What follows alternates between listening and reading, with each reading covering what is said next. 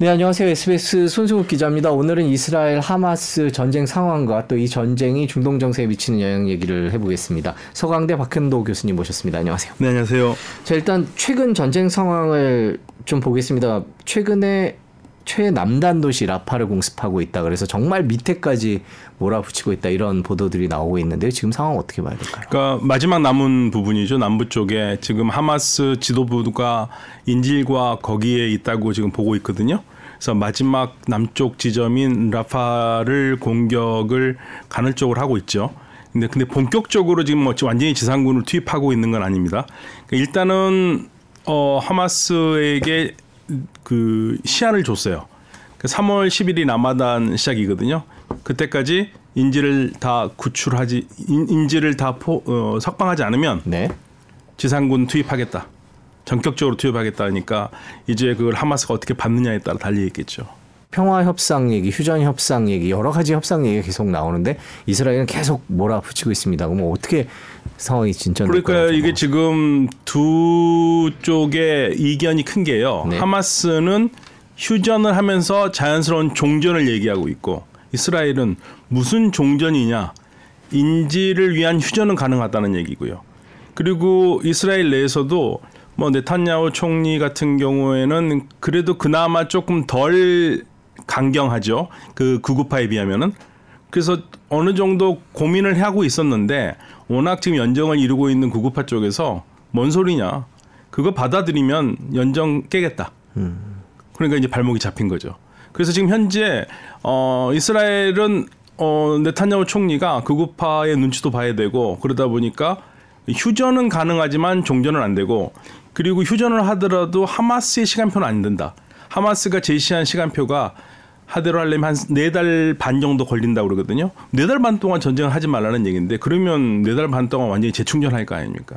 그러니까 이스라엘로서는 받아들일 수 없다는 얘기죠. 이 두 가지가 팽팽하게 맞서고 있는 겁니다. 이스라엘의 네타냐후 총리도 그래도 오른쪽이다 이런 얘기를 듣는데 엄청 오른쪽이죠. 네네. 그런데 더 극우 세력이 있어서 그 영향을 받는다고 말씀을 해주시고 있는데 네. 그 세력은 어떤 사람들인가요? 그러니까 어 극우주의자들이 그 사람들은요 팔레스타인 국가 자체를 생각하지 않아요. 그러니까 애초부터 처음에 전쟁이 시작됐었을 때 인질 문제가 나왔지 않습니까? 그때 그 내각에서 나왔던 얘기가 뭐냐면요. 우리로서는 뭐 상상을 초월하는 얘기인데 대를 위해서 소도 희생할 수 있다. 그러니까 인질이 중요한 게 아니다. 음. 그러니까 이 차이가 굉장히 큰 거예요.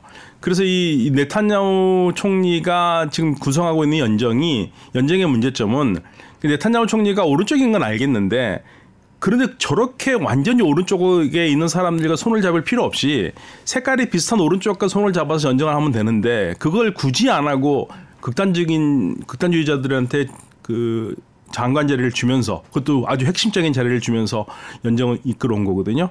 근데 이제 그들이 네타냐후 총리가 좀 미적지근하다 생각하면 우리는 연정 깨겠다 그러니까 깨면은 다시 선거해야 되고 복잡하지 않습니까? 네타냐후 총리도 또 사법 재판도 받아야 되고 그러니까 뭐 꼼짝 못 하는 거죠. 그러니까 지금 그 생각에 같은 우여도 완전한 오른쪽과 완전히 극, 극단에 가 있는 우쪽과 더 완전히 극단 쪽에 가 있지 않는 네타냐후 총리와의 차이가 그 정도 큰 차이가 납니다. 아 그렇군요. 근데 그래도 미, 이스라엘 현실적으로 미국의 입장도 좀 고려를 해야 되고요. 또 다른 중동 국가들과의 관계도 전혀 고려를 안 할 수 없을 텐데 이런 쪽의 주장은 그런 것들은 다 무시해도 된다. 지금 뭐 고려 안 하는 것 같습니다. 지금 고려 뭐 중동 국가들 즉 그 아랍 국가들의 입장을 생각했다면 이스라엘 이렇게 나오진 않겠죠. 사우디아라비아와 수교도 중요하지만 지금 이스라엘이 당면한 가장 큰 문제는 하마스를 소탕하는 거거든요. 그것보다 더 지고의 선은 없는 상태고 그리고 미국의 입장은 이스라엘이 지금 굳이 음 생각할 필요가 없는 거죠. 그러니까 지금의 강자는 이스라엘입니다. 그러니까 미국이 미국이 유일하게 이스라엘을 멈출 수 있는 나라인데 미국이 멈출 자신이 없어요. 네타냐후 정부를 멈춰야 되는데, 그러니까 아주 간단하게 미국이 이스라엘을 멈추려면 무기 안 주면 되거든요. 무기를 안 주면 되는데 바이든 행정부가 그걸 못 합니다. 그래서 어, 어정쩡한 자세, 예를 들면은 어, 전쟁을 반대하는 사람들의 마음도 들어줘야 되고 찬성하는 사람들의 마음도 들어줘야 되고 유권자의 마음을 양쪽을 다 잡으려고 하고 있는데 네. 그 중에서도 지금 전쟁을 계속 하는 쪽미 더 유리하기 유리하기 때문에 그렇게 가고 있겠죠. 그리고 어 가디언에서 1월 달에 그런 기사가 나왔었습니다. 바이든 대통령 자체가 1990년대의 상원의원 때부터 지금까지 어, 친이스라엘 세력으로부터 받은 돈이 400만 달러가 넘는다 이거예요. 어떻게 할 수 있겠냐. 그리고 본인 스스로가 나는 시온주의자라고 얘기를 했는데 네. 본인이 로마 카톨릭이지 않습니까? 그래도 나는 시온주의자라고 얘기한 사람인데 그걸 큰 기대할 수 있겠냐 이거죠. 그래서 현재로서 미국이 이스라엘을 정말 적극적으로 난 대통령 안 돼도 좋아 하는 식으로 해서 막는다면 막을 수 있겠지만 그럴 가- 가망성은 없다고 봅니다. 전쟁을 끝내거나 평화의 분위기를 이어가기 위해서 중요한 게 이제 미국일 텐데요. 미국의 중동 정책이 친이스라엘 정책을 포기하기 전에는 완전한 객관적인 어 객관적인 강대국으로서 자리하기는 어려워요. 그러니까 그리고 어 아랍 국가들도 그 현실을 또 인정할 수밖에 없을 겁니다. 미국은 친이스라엘 될 수밖에 없다는 인- 인정하면서 그 안에서 움직이는 틀을 잡아야 되거든요. 그래서 지금 제가 봤었을 때는 첫 번째 봐야 될 리트머스 시험대는 이집트가 과연 어떻게 나올 것이냐가 문제입니다. 만약에 라, 지금 라파 공격을 하지 마라. 라파 공격을 하면은 어 이스라엘과 맺었던 평화 조약 우리 중단시킬 수도 있다고 얘기를 하고 있거든요. 그래서 이집트가 지금 향후 3월 10일까지 만약에 그 라마단 전 직전까지 이 문제를 해결되지 않았었을 때, 즉 어, 인지를 풀어주지 않았었을 때, 어, 이스라엘은 분명히 라파를 공격을 할 거고요. 어, 저는 분명히 공격한다고 봅니다. 공격할 거고 그럴 경우에 이집트와 사우디아라비아가 어떻게 할 것인가. 왜냐하면 지금 라파는 심각한 게요. 어, 이 공격하면은 150만 명이 몰려 있거든요. 네. 그러니까 전쟁 전에 기본적으로 도시가 한 20만에서 25만밖에 안 살던 도시예요. 거기에 지금 150만이 몰려 있으니까 여기서 하마스 한 명을 죽인다 하더라도 있는 사람 많이 죽을 수밖에 없어요. 이건 최악의 인도적 어, 사태가 날 수밖에 없는 상황이기 때문에 어, 불꽃을 앞에 두고 이집트와 사우디아라비아를 비롯해서 이 주변 국가들이 어떠한 입장을 취하냐에 따라서 어, 팔레스타인 문제뿐만 아니라 중동의 에, 전쟁 이후 중동의 그 과제가 없어지느냐 더 생기느냐 기로에 서 있다고 봐야죠. 그럼 지금부터 말씀하신 3월 10일 사이에 네. 이 중동 분위기와 중동 정세에 있어서 정말 중요한 고비를 맞을 거다 이렇게 봐도 되는 건가요? 네네 그렇죠. 그러니까 결국 인질 인질을 풀어주고, 그러니까 지금 그 하마스가 못 믿는 거는 자 인질을 한 150명 정도 있는데 인질을 다 풀어주면 이스라엘이 공격을 안 한다면은 풀어줄 거예요. 그런데 하마스는 그- 그게 믿, 믿을 수 없다는 얘기죠. 다 풀어줬는데 받기만 하고 이스라엘이 공격을 한다면 이거 뭐냐 이거죠. 그래서 사실은 카타르가 어, 미국의 에, 화근을 받아가지고 하마스에게 전달했던 게 자 종전이란 말은 쓰지 않지만 휴전 상태에서 이스라엘이 공격하지 못하도록 미국이 막아주겠다라고 얘기를 했는데 그때 그게 안 먹혀 들어갔고요. 다시 하마스가 수정 제안한 거를 어, 이스라엘이 그거는 못 받겠다. 왜냐하면 그걸 하면 네 달 반이나 걸려야 된다. 그래서 못 받은 거거든요. 그러니까 궁극적으로 이스라엘하고 풀어줄 수는 있지만 풀어준 다음에 이스라엘이 공격을 안 한다는 보장이 어디 있느냐. 그냥 이 문제만 해결된다면은 3월 10일까지는 문제가 풀어질 수가 있- 끝날 수가 있겠죠. 그랬으면 좋겠어요. 그러니까 풀어주고 일단은 마무리 졌으면 좋겠다라는 생각을 하는데 그게 될지는 미지수입니다. 최근 기사를 보면 가자 휴전과 관련된 기사가 있습니다. 가자 휴전 불발되나 이스라엘 라파 때리고 팔레스타인 국가 인정도 거부했다 이런 내용인데 팔레스타인 국가 인정과 관련된 것은 어떻게 이해를 해야 될까요? 그러니까 지금 음, 이스라엘을 빼고 거의 모든 나라들이 이 전쟁이 끝난 다음에 팔레스타인 문제를 어떻게 해결하느냐. 그래서 일종의 에, consensus가 있는데 two state로 가자 이거죠. 두 국가. 네. 그러니까 파- 팔레스타인이라는 국가와 이스라엘이라는 국가로 가고 그리고 더 나아가서 그럼 국경을 어떻게 하느냐 했었을 때 어, 보통 이제 1967년 이스라엘이 6월 5일에 6일 전쟁을 시작하기 전날 국경, 6월 4일 국경으로 가는 게 가장 안정적이다 얘기를 많이 하고 있습니다. 아, 그거는 뭐 교과서적인 얘기예요. 근데 이스라엘은 뭐 일단은 전쟁 중인데 우리는 그럴 얘기할 시간 생각도 없고 그건 네탄야후 정 네탄야후 총리는 단 한 번도 팔레스타인 국가를 긍정적으로 생각해 본 적이 없는 총리거든요.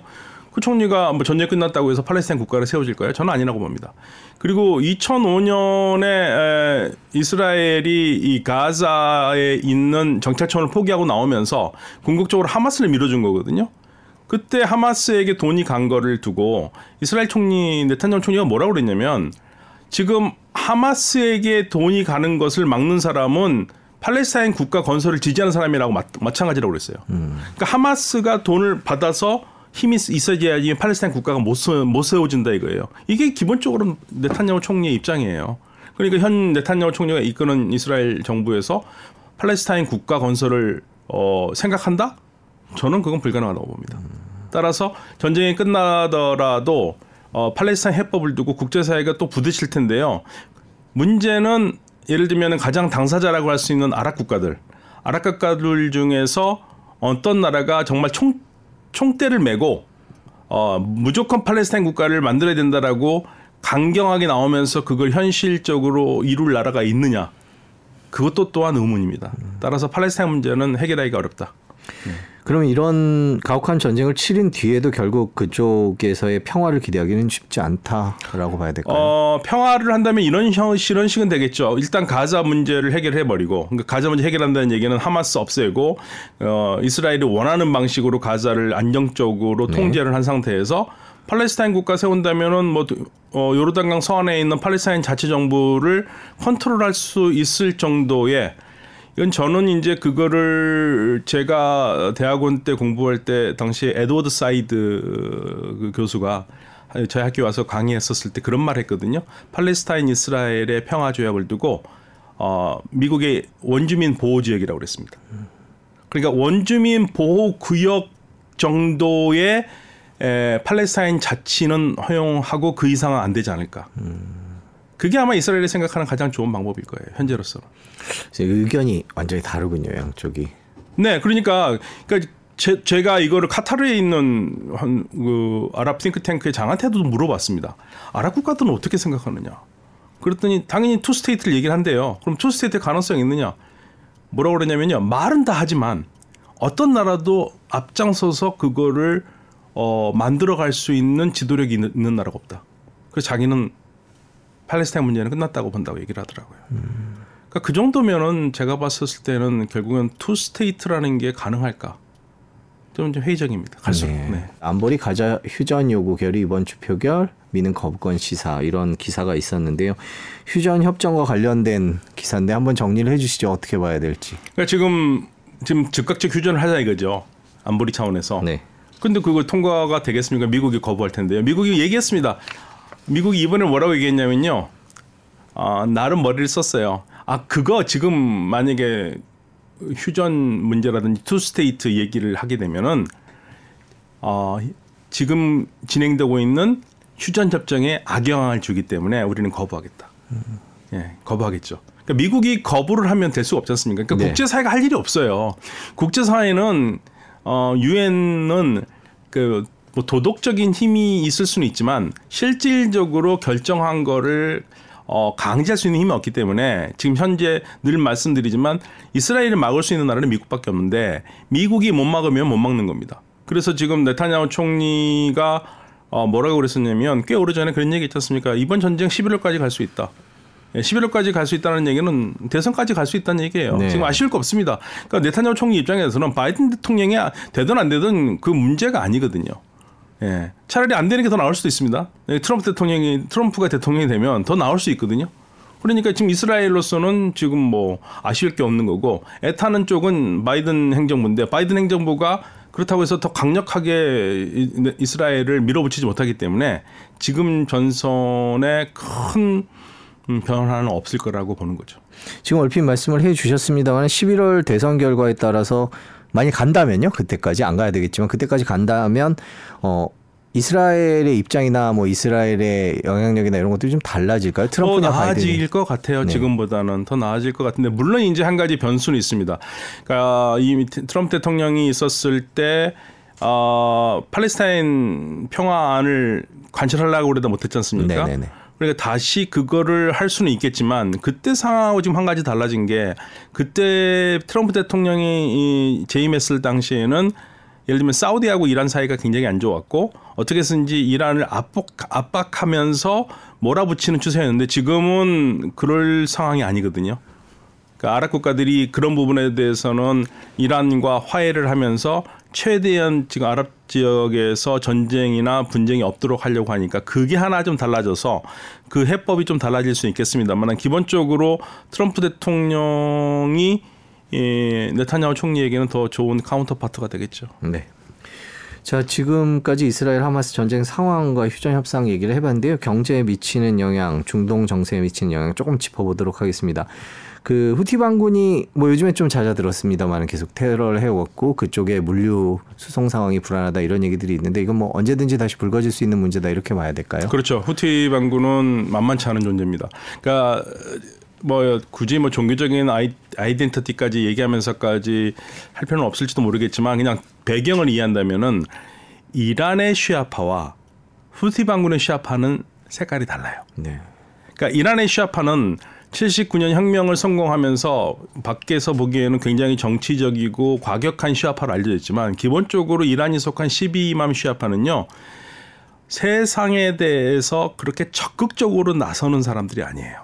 기본적으로 세상의 불의를 보면서 어 슬픔을 견디면서 일어나 그 견디는 힘이 강한 사람들이고 음, 네. 그거를 그래서 79년에 혁명의 모토가 됐던 게 어, 이, 이란의 그 전에는 쉽게 말하면 체념적으로 세상에 순응하는 사람들이었는데 어, 그거를 혁명으로서 바꾼 그러니까 즉 적극적으로 나서야 된다라는 게 79년 이후에 굉장히 강력해진 거고요. 후시 반군이 속한 시아파는 오이맘 시아파거든요. 자이디에 자이디에라고 그러는데 여기는 기본적으로 불의는 보면은 불의를 보고 눈을 감는 사람은 시아가 아니라고 얘기하는 사람들. 대단히 적극적인 사람들입니다. 그러니까 불의를 보고도 가만히 있는 사람은 시아가 아니다. 그러니까 굉장히 적극적이죠. 그래서 기본적으로 달라요. 기본적으로 다른데 어, 이들이 굉장히 강력한 저항 정신을 가지고 있고 어, 따라서 이들을 전 세계가 때리면서 없앨 수 있다고 생각하는 건 저는 어렵다고 생각합니다. 그리고 그들이 에, 본거지가 예멘의 북쪽인데 대단히 험준한 지역이거든요. 그래서 그들 이 후시 반군을 어 2015년 3월부터 전쟁을 했는데 아랍에미레이트와 사우디아라비아가 결국엔 못 이겼지 않습니까? 네. 예. 지상군이 들어갈 수밖에 없어요. 근데 어떤 나라가 지상군을 넣겠습니까? 따라서 후세 반군의 공격은 지금은 잠시 이, 잠잠해진다고 하지만 이 불씨가 살아있는 한 언제든지 다시 타오를 수 있는 가능성이 있는 거죠. 중동의 불안감 때문에 그 미국이 야심적으로 추진하고 있는 인도, 중동, 유럽 경제 회랑 이런 것들이 잘 안 될 수도 있는 것 아니냐고 블룸버그가 최근에 보도를 했습니다. 어떻게 보세요? 어렵죠. 지금 상태에서는 어렵습니다. 왜냐면은요 경제 회랑이 시작되는 곳이 이 인도에서 시작해서 네. 호르무즈 해협을 지나지 않고 바로 UAE의 푸자이라 항구에서 어, 열차로 어, UAE, 사우디아라비아, 요르단 그리고 이스라엘 하이파까지 연결해서 하이파에서 물건을 내려서 배로 유럽으로 뿌리는 거잖아요. 네. 인도에서 사우디까지는 괜찮아요. 이 요르단부터 문제가 될 겁니다. 예, 요르단에서 이, 이스라엘 가는 거, 그 분명히 문제가 되거든요. 이 정치, 이러한 정치적인 상황에서는, 그러니까 팔레스타인 문제 가 해결되지 않은 상태에서 철로가 이어진다, 저는 불가능, 불가능하다고 봅니다. 오히려요, 그 라인보다는 이스라엘을 빼버리고 어, 사우디아라비아, UAE, 인도, UAE, 사우디아라비아에서 이라크로 해가지고 차라리 턱 투르키예로 빠지는 게 더 낫죠. 예. 아예 요르단 요르단은 들어가더라도 예, 요르단은 들어가면 좀 안 맞긴 해요. 왜냐하면 시리아 쪽을 지나야 되니까. 그러니까 아예 요르단, 시리아 제껴버리고 이스라엘 제껴버리고 이라크와 튀르키예로 가는 게 훨씬 더 나은 상황이 되니까 지금 미국이 공들였던 그리고 관련 국가들이 모두 박수를 쳤던 어 인도, 중동, 유럽 회랑, 경제 회랑은 지금 현재로서 위험하죠. 지금 당장은 그러면 추진되거나 뭐 이러기는 쉽지 않는 상황. 네, 지금 현재로서는 어렵습니다. 왜- 왜냐하면 이게 9월 9일에서 10일에 인도 델리에서 열렸던 뉴델리에서 열렸던 어, G20 정상회담에 사이드라인에서 이걸 합의를 했고요. 그리고 그 합의를 바탕으로 해서 9월 20일에 어, 폭스뉴스와 인터뷰에서 어 무함마드 빈 살만 왕세자가 어 이스라엘과 더할라엣이 가까워지고 있다고 얘기를 했거든요. 그리고 22일에 유엔 총회에서 어 네타냐후 총리가 지금 사우디아 극적인 수교를 눈앞에 두고 있다고 얘기를 했어요. 그리고 경제 회랑도 얘기했고요. 그리고 9월 30일에 미국의 제이크 살리반 안보보좌관이 중동은 지난 20년 일에 가장 평화롭다고 얘기했지 않습니까? 이게 지금 그 회랑과 관계된 얘기들이에요. 음. 될 거라고 봤죠. 그런데 10월 7일에 일주일도 안 돼서 10월 7일에 하마스 공격이 나면서 모든 게 지금 다 무너진 상태이기 때문에 이스라엘과 사우디아라비아 수교는 갈 수는 있겠지만 왜냐하면 이, 이 사우디아라비아도 수교는 완전히 물 건너간 거 아니라고 얘기했거든요. 그렇지만 수교는 할 수 있지만 회랑이 안정적으로 가려면 그걸 파괴하려는 세력이 있을 거 아닙니까? 그렇기 때문에 그 어렵죠 현재로서는. 하마스가 도발을 했던 이유가 이스라엘과 사우디의 수교를 막기 위해서다 그런 분석이 있었고요. 그렇다면 네. 결국 하마스는 지금까지는 일정 부분 성공을 거뒀다 이렇게 봐야 될까요? 대성공이죠. 일단은 아무튼 사우디아라비아하고 이스라엘이 손잡는 거를 막았고 그리고 팔레스타인 문제가 여전히 심각한 문제고 하마스가 무시할 수 없는 존재라는 걸 다 보여줬지 않습니까? 그걸로만 해서는 하마스는 지금 거의 뭐 어, 소탕될 가능성도 굉장히 크지만 현재로서는 목격을 달성한 거고 또 그러한 제2의 제3의 하마스가 계속 나올 거 나오지 않을 거라는 보장이 없기 때문에 일단은 성공한 거고 그렇기 때문에 경제 회랑은 가기 어렵죠. 이스라엘과 사우디의 수교는 이제 완전히 물 건너갔나요? 아니면 여전히 가능성이 있다고? 아니요. 사우디아라비아에서 물 건너갔다고 얘기 안 했습니다. 네. 그 남아 있다고 얘기했습니다. 다만 사우디아라비아가 지금 얘기하고 있는 것은 팔레스타인 국가 문제를 계속 얘기하고 있거든요. 팔레스타인 국가가 국가가 어느 정도 가시화되지 않은 상태에서 사우디가 이스라엘과 손을 잡는다는 것은요. 이거는 사우디 왕정의 굉장히 위험한 신호예요.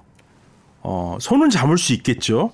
그렇지만 그 후폭풍이 상당히 오랫동안 갈 거고 정정 불안 요소로 항상 자리 잡고 있는 겁니다. 그렇기 때문에 팔레스타인 문제를 어느 정도 해결하지 않고서는 어, 안정적으로 가기가 어렵죠. 그럼 만약 전쟁이 끝난다면 혹은 휴전을 한다면 그러면 조금 상황이 달라질 수도 있다고 보십니까? 그렇죠. 예, 좀 달라질 수 있고 근데 이제 문제는 항상 이제 하마스 문제가 여전히 남아 있고 하마스를 어떻게 컨트롤할 것인가, 하마스를 어떻게 순화시킬 것인가 이런 문제도 있고 그래서 오늘 지금 뭐 네타냐후 총리가 지금 유일하게 그 하마스에 압력을 넣을 수 있는 유일한 나라로는 카타르를 얘기를 했습니다. 네. 카타르만이 할 수 있다고 이 카타르한테 굉장히 강력하게 요구를 하고 있는데 그 말은 무슨 말이냐면 하마스와 소통할 수 있는 나라는 지금 카타르밖에 없거든요. 그 사우디는 못합니다. 현재로서는. 예, 사우디는 그 할 마음도 없고. 예, 따라서 지금 카, 하마스 문제는 계속적으로 남을 수 있을 수밖에 없어요. 카타르가 그 대화의 창구가 될 수 있는 배경은 어떤 겁니까? 그건 카타르 외교 정책 때문에 그렇습니다. 카타르가요. 어, 강대국에 들려서 있잖아요. 아, 사우디가 일단 바로 옆에서 예. 사우디한테 치이고 그다음에 예 그리고 UAE한테 엄청나게 치입니다. 그러니까 사우디는 뒤에서 째려본다면 UAE는 노골적으로 막 꼬집거든요. 그러니까 그리고 건너편에는 이란이 있고 그러니까 여기서 살아남으려면 사우 어, 까타르의 생존 전략은 어 스위스입니다. 음. 중동의 스위스가 되겠다. 스위스요. 예, 그래서 우리는 모든 적성 국가들이 이 우리는 적성 국가도 없고 모든 나라들이 어떤 나라들 간에 우리 까타르에서 본부를 지을 수 있다. 그러니까 일명 스위스처럼요. 그래서 뭐 까, 저 하마스의 본부도 거기에 있는 거고 탈레반도 거기서 있지 않습니까? 그리고 그거를 뒤에 든든하게 배경을 해주는 게 가능한 게 미국의 세계에서 가장 좋은 공군 기지를 제공하고 있잖아요. 우다이다 공군 기지. 그러니까 그 까따르는 나름 음, 자기 생존 전략을 잘 구사하고 있고 그렇기 때문에 모든 어려운 협상을 까따르 도와해서 하는 거죠. 이런 이스라엘과 네. 미국 그리고 또 중동 이런 평화 분위기 하마스 전쟁 이전에요 그런 분위기로 돌아갈 가능성은 그렇게 크지는 않은 건가요? 전쟁 이전의 분위기는 가기는 쉽지는 않죠. 지금 이제 일이 복잡하게 된 게요. 지금 미국도 중동에서 그렇지 않아도 도적적인 힘은 없 없는 나라였는데 이번 하마스 사태로 미국이 완전히 지금 도덕적인 힘을 잃어버렸거든요. 중동에서 도덕적인 힘을 잃어버렸고 그리고 어, 미군이 존속할 수 있는 가능성도 조금 많이 사라졌어요. 이라크에서도 들썩거리고 있고 그러다 보니까 어, 이 하마스 전쟁, 이 이스라엘 하마스 전쟁 이후에 중동엔 다시 지금 질서가 재편이 돼야 되는 상황이고 그 중에서 어, 이스라엘과 이란이 어떠한 관계를 유지할 것인가도 또 다른 문제가 될 것 같습니다. 복잡한 상황이 돼 버렸어요. 그 저희가 작년 여름 가을까지만 해도 중동 평화를 얘기를 했었는데 네, 특히 네. 사우디와 이란 얘기를 하- 했는데 두 나라의 관계는 지금 또 어떻게 되는지 두 나라 관계는 지금 현재로서는 나쁘지는 않습니다. 그러니까 궁극적으로 제가 이런 말씀을 드리고 싶은데요. 사우디가 굉장히 대범한 그림을 그렸어요. 그러니까 이스라엘과 수교도 하고 그다음에 이란과는 이미 수교를 했고 이란에 적극적인 투자를 하려고 그랬어요. 예를 들면은 이 이거는 이렇게 말씀을 드리면 되는데 이란이 미국의 제재를 받았을 때 이란의 외교장관이었던 자리프 외교장관이 했던 말이 인상적인 게 있습니다. 우리가 만일 서구의 기업들과 아주 촘촘한 경제 관계를 엮었었더라면 미국이 제재를 함부로 못했을 것이다라고 네. 얘기를 한 적이 있거든요. 똑같은 상황을 사우디아라비아가 이란에 하려는 거죠. 이란을 경제적으로 묶어놓는 거예요. 엄청난 투자를 하면서 그래서 그런 그림을 그렸는데 미국이 일단 제동을 걸었죠. 네. 미국이 어 사우디 너희들이 이란에 에, 투자를 하려면 그것도 역시 지금 제재를 따라야 된다고 하는 바람에 못 하고 있었거든요. 근데 궁극적으로 사우디는 그거를 그렇게 가고 싶어 했던 거죠. 그렇게 되면 그냥 안정적으로 갈 수 있었다고 봤는데 하마스가 이렇게 튀어나와 버린 거죠. 하마스가 튀어나오면서 지금 일이 복잡하게 돼 버렸고 이란도 사우디에 계속적으로 예고하고 있는 것 중에 하나가 어 이스라엘 보이콧 이스라엘 제품 보이콧이지 않습니까? 예, 보이콧 이스라엘을 하자. 계속 이런 얘기를 하고 있는데 물론 사우디가 들어주진 않겠습니다만은 이란이 사우디에 대해서 요구하는 사항들이 이스라엘을 두고 요구하는 상황이 생기는 거죠. 그렇게 되면 이제 사우디로서는 이제 복잡한 문제가 생기는 겁니다. 그러니까 그 전에 하마스 이전의 상황과 이후의 상황은 굉장히 다른 상황이 전개되고 있고 어, 이거를 이제 해결해야 되는 게 이 지역의 가장 큰 문제로 남아 있습니다. 전쟁 전에는 중동끼리 뭉치자기보다는 사우디아라비아가 노련하게 영향력을 발휘하면서 어, 싸움 없는 중동을 만들어 가려고 있죠. 지금 그래도 굉장히 성공한 거는 싸움 없는 중동을 만들어 가고 있잖아요. 지금 이스라엘 하마스 이쪽으로만 국한돼 있죠. 이게 더 넓어 가지는 않지 않습니까? 예를 네. 들면은 뭐 사우디라든지 UAE나 쿠웨이트 이런 쪽으로 가지는 않으니까 그러니까 전쟁이 나면은 사우디로서는 이제 국가 어, 발전 끝내야 되죠. 그렇기 때문에 전쟁이 나서는 안 되는 거거든요. 이란도 마찬가지고요. 근데 이제 그 다음 문제는 이제 이스라엘 팔레스타인 문제가 해결되지 않으면 이게 해결되지 않으면 중동에서는 끊임없는 이게 씨앗으로 어, 위험한 씨앗으로 남아서 불꽃을 언제든지 튈 수 있기 때문에 하마스를 해법이 상당히 심, 중차대한 문제로 남아 있는 거고 사우디아라비아의 그 지금 태도를 두고 많은 그 아랍 국가들에서 아랍인들이 사우디 뭐 하냐고 그러지만 제가 봤을 땐 사우디는 지금 잘하고 있다고 봐요. 사우디는 지금 하마스 편을 들 수가 없거든요. 그렇다고 해서 난 하마스 싫다고 말할 수 없습니다. 민심 때문에. 예, 지금 아주 지금 그래서 사우디가 아주 어정쩡한 상황이에요. 어정쩡한 상황이고 누구 편을 들 수도 없는 상황이고 다만 원론적으로 계속 팔레스타인 문제를 얘기를 하고 있고 팔레스타인의 인도적 지원을 얘기하고 있고 그게- 지금 유일하게 지금 공통적으로 살아있는 어, 과제죠. 우리나라 입장에서는 이제 석유 의존도가 워낙 높아서요. 올해 중동 정세는 좀 안정이 됐으면 하는 생각 늘 하는 건데요. 올해 중동 정세 어떤 포인트로 지켜봐야 될까요? 일단은 뭐 두개 전쟁 중에서 한 개라도 빨리 끝나야 되는데요. 우크라이나 전쟁도 끝나야 되고 하마스 전쟁도 끝나야 되고 하마스 전쟁이 확전되지 않는 게 가장 중요하죠. 근데 확전될 것 같지는 않아요. 왜냐하면 미국과 이란이 확전하고 싶은 마음은 없거든요. 그리고 대선 기간이 음, 겹쳐 있어서 더 어려울 겁니다. 그리고 미국과 한 가지 고무적인 거는 미국과 이란이 지속적으로 대화를 하고 있다는 것은 굉장히 좋은 징조인 것 같습니다. 그래서 더 이상 확전은 없을 것 같다는 생각이 들고 확전이 있다면 이제 호르무즈 해협 때문에 문제가 되는 거고요. 그런데 이제 한 가지 변수는 어, 러시아, 중국, 이란이 예, 해상 훈련을 할 거라고 하거든요. 3월 달에. 네. 그래서 이쪽 주변의 긴장은 계속적으로 높아질 수밖에 없는 상황이고 미국이 장기적으로 이란과 싸움을 할 것이냐라는 문제는 남아 있을 것 같아요. 어, 이란의 싱크탱크에서 나온 음, 보고서 중에 하나가 그런 게 있었는데요. 제가 뭐 간단히 소개를 드리면 전 세계가 어, 러시아, 중국, 이란이 한 편이 되고 미국과 싸우는 그러한 그림자로 되고 있는데 그래서 미국의 중심이 돼서 어, 서방 나토는 어, 우크라이나에서 전쟁을 하고 어, 아랍 나토, 아랍 나토는 이란과 한판 붙을 수 있고 그리고 동 나토 어디겠습니까? 한국, 일본은 네. 미국과 함께 중국의 대만에서 한판 붙을 수도 있다. 이 그림을 그려놓은 도표가 있어요. 그래서 지금 그게 이제 이란 생태에서 나온 건데 그 그림에서 뭐 맞, 맞지 않길 바랍니다만은 그 그림에서 보면 지금 현재 정세가 보이는 거고 그런 측면에서 봤었을 때 작년에 이어서 올해 올해도 러시아, 중국, 이란이 같이 해상 훈련하는 거는 그거는 심상치 않은 일이라고 보고 있습니다.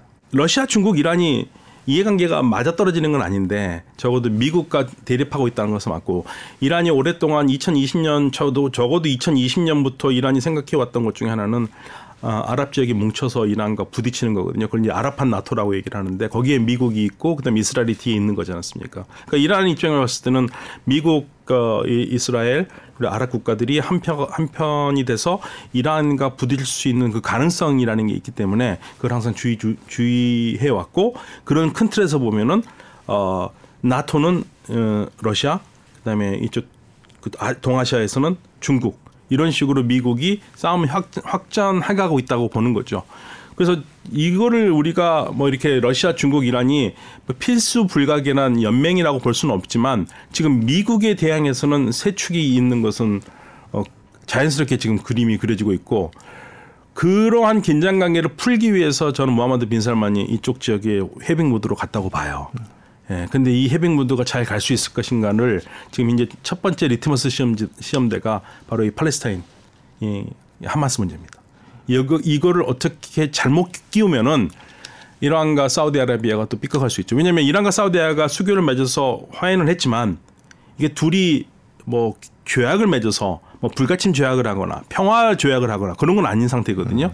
그렇기 때문에 이거는 언제든지 깨질 수 있는 상태예요. 그리고 둘이 맺은 거는 외교 관계를 복원한 거고 대사를 대사를 서로 교환한 거지. 이거를 항구적인 평화화해서 어 무슨 조약을 맺은 건 아니지 않습니까? 그렇기 때문에 음 긴장은 두지 말아야겠죠. 네.